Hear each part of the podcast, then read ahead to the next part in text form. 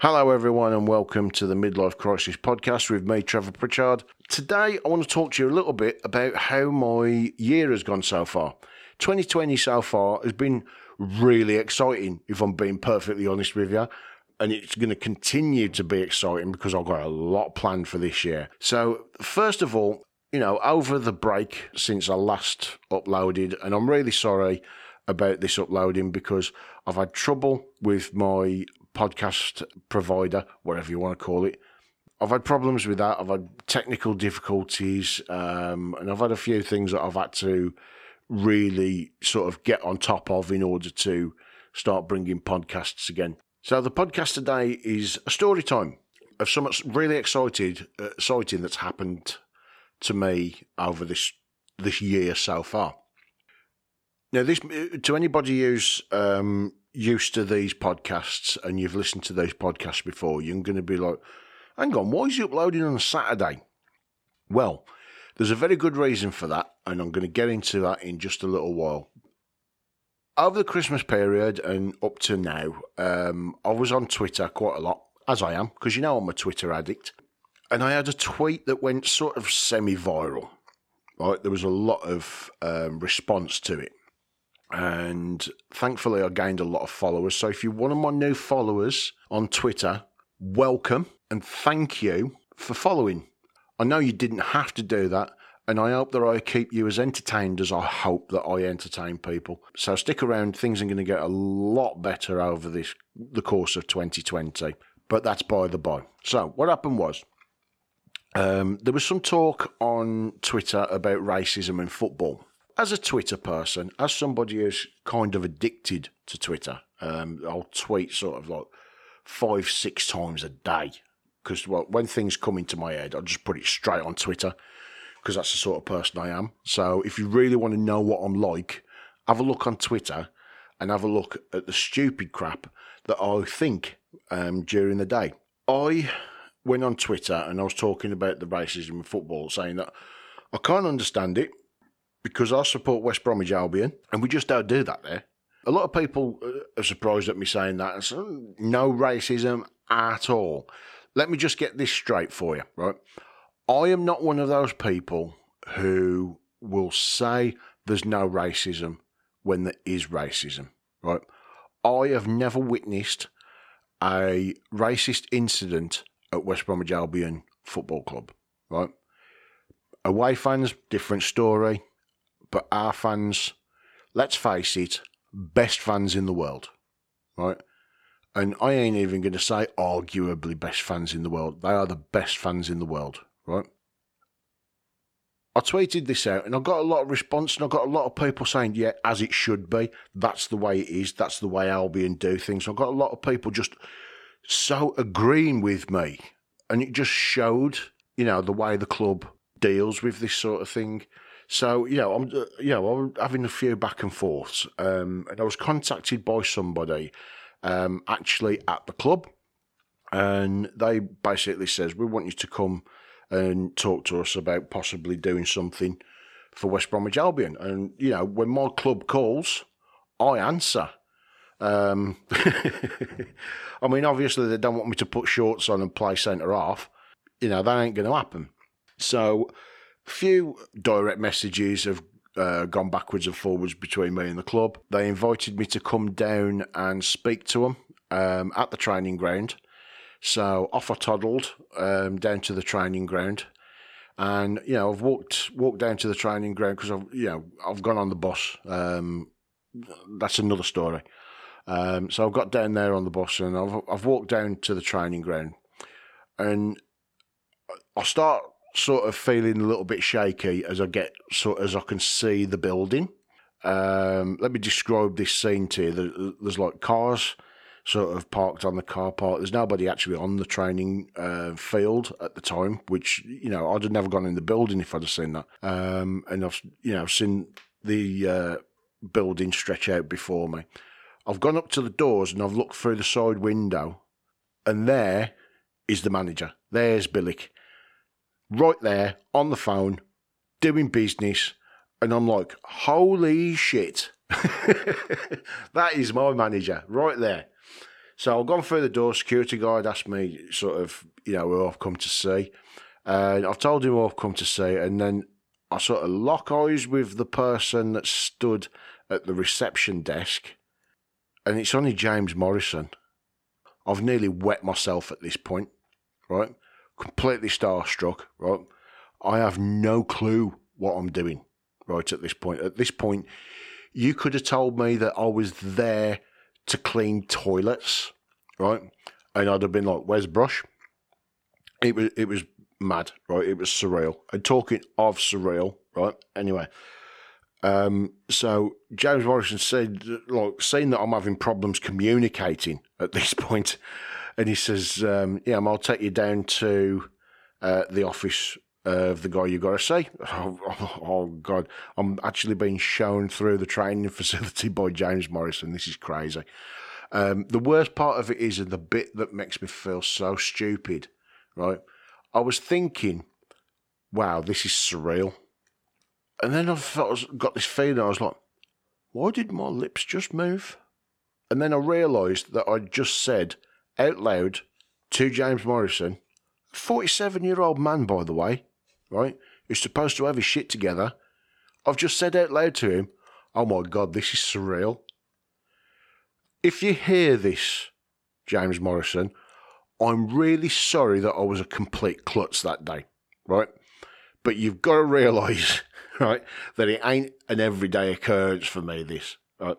So anyway, so I've gone and sat and spoke to a couple of the guys from the press office, I guess, at West Brom, and they've talked about it. And what they asked me to do was they asked me if I would be interested in perhaps writing something for the programme, for the match day programme. And, of course, when my club calls, I answer, you know. It's not like they're wanting me to get on the pitch and, you know, play centre-back or anything like that. So it was quite easy for me to just express in words how I feel about stuff. I chatted to them for a while and they were saying, like, how much that they still focus on keeping racism out of the Hawthorns. Let me tell you this, right? It's not... It's going to sound because I'm a West Brom fan, right? But from what they've said to me and the things that they've got in place that they explained to me, right? West Bromwich Albion will never take their foot off the pedal when it comes to keeping this out of the Hawthorns. It's a matter of pride. It's a matter of tradition, right? They won't rest on the laurels with this. They will never let somebody be abused in our ground by our fans.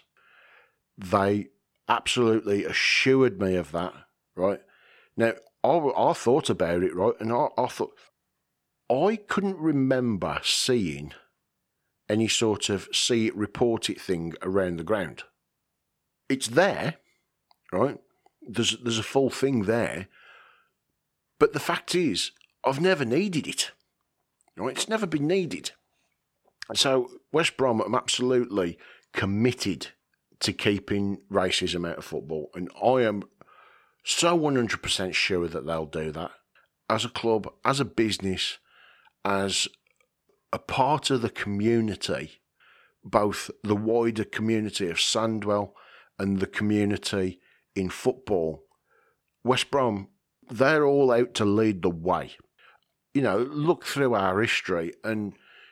That's abundantly clear why. We have this great tradition at West Brom, you know, first to regularly field black players in Cyril Regis, Batson Cunningham. We're such a mixed community in Sandwell. You look around the ground and like every ethnicity, religious group is all there, all for one reason, our love of West Bromwich Albion Football Club. So West Brom has got a really tight grip on this. And to be honest, I've never seen a business have such a tight grip on how they function as a club, as a business, when it comes to combating racism. From what they was telling me, obviously, you know, they was telling me that you know, this is something, that, a matter of pride that they want to keep going and that they want to keep West Bromwich Albion as the club that you can get to and enjoy football. You know, I mean, really enjoy football. You know, sort of semi, you know, exclusive of what happens on the pitch.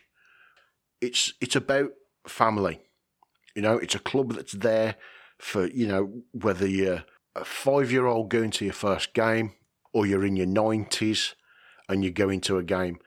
You can feel safe when it comes to this stuff at West Bromwich Albion. It's a family club for families. There's no... I can't think of a club like it. I can't think of anywhere that I would go where I feel safer, you know. I actually said in my tweet that, you know, West Bromwich Albion is my safe space. It is. I feel safe there because I know that, say, oh, you know, touch wood, it never happens, but if I'm at the Hawthorns and I'm in some sort of trouble, if I have a medical emergency or anything like that, not only are the things in place that the club put there, but the person sitting next to me or the person sitting behind me or I've never met before in my life, I know that somebody will help me. I am confident of that.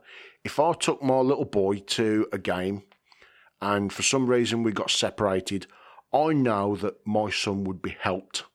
I feel safe taking my kids to West Brom. Now, anyway, so what happened was, they says about write something, if I'd like to write something for the programme. Of course, I said yeah. And following that, they asked me if I'd come up to the Hawthorns, do some photos. So I had to do a photo shoot at the Hawthorns. You know how it is for us international models. I'll tell you the funny thing, though, about the photos, right? I looked at some of the pictures, right? As the guy was taking the pictures on the, you know, I was looking on the screen at the back of the camera. There's one, I'm sat in the dugout, right? And I'm just sat there thinking about, like, you know, all the great players that have sat in the dugout and the managers that we've had sitting in the dugout. And I was like, oh my God, this is just like the place, innit? This is the place. I looked at one of the pictures and I actually looked like a wedge with a head on, because my head's there and then my body just sort of slopes down and out of sight because of my great big gut. That's the one major thing that I'm going to take away from them photos at the Hawthorns. I am fat. I'm not big boned. I'm not a bit chubby. I am fat. And, you know, keep listening to the podcast because I am going to do something about it now. So, you know, so there's another thing. West Bromwich Albion saving my life because I'm going to lose some weight and I'm going to get myself fit and healthy in 2020. I'm 47 now. It's not too late.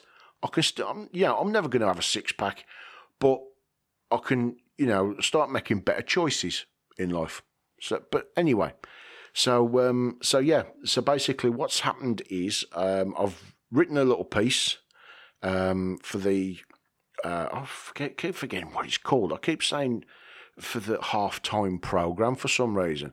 But for the match day programme, I've written a little piece. Obviously, this podcast is coming out on the 1st of February, so today's the day. If you're going up the Hawthorns...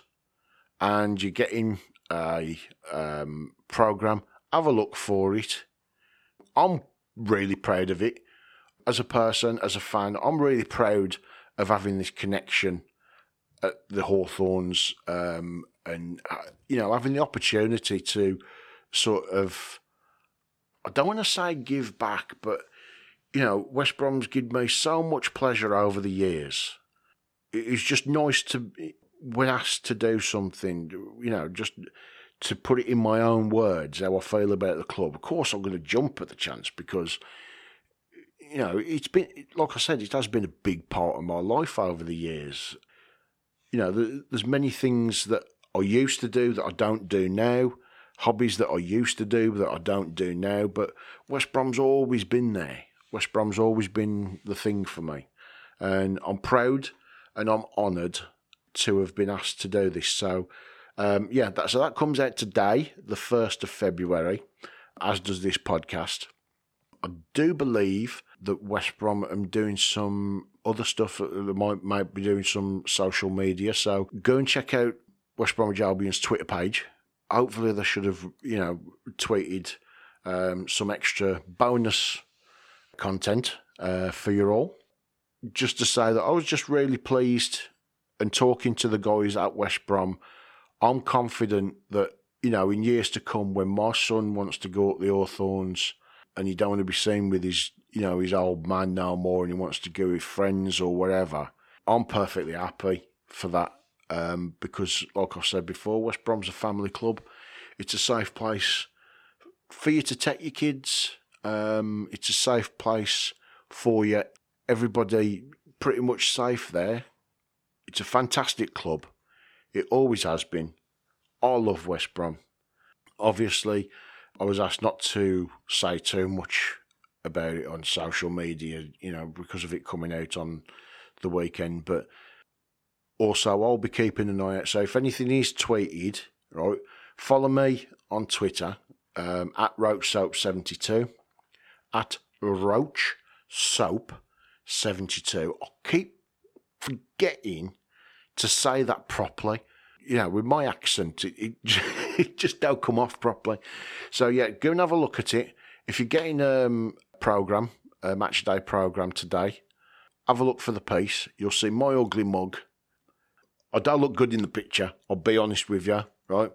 If you're expecting a good-looking chap after listening to my sexy voice on the podcasts, that's not what you're going to find.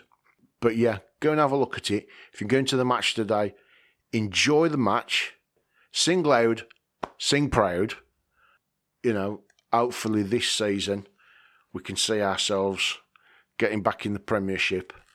And honour the Dingles. That's what we want. We want to honour the Dingles. Honour them.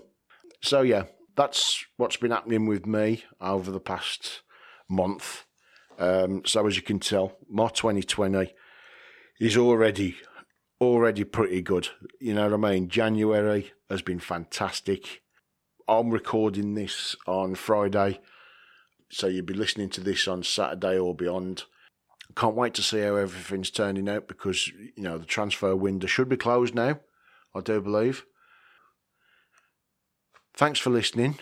Follow me on my social medias, on Instagram and on Twitter and on Facebook. And, nearly forgot, I've got a website. The Midlife Crisis podcast has a website. If you go on there, you'll see a little bit about me, picture of me. It's not doctored, but it's made in such a way that I actually look kind of good looking compared to how I look in real life. There's links to all my social media on there. There's links to my Twitter. There's links to my Instagram, links to my Facebook page. There's also links to podcast, Podbean, iTunes, Spotify, all the usual subjects. Basically, the website is just to point you in the direction of anywhere that you might want to go. So it's to point you in the direction for my podcast. It's for Twitter, for me Instagram, and the Church of the Midlife Crisis Facebook page. All that good stuff's there. So go and have a look, right? Because if you have a look and the traffic's there, then that's all good for me. Like I said, give me a follow. Give this podcast a little like if you liked it. Consider leaving a review if you liked it, because that helps me out a hell of a lot.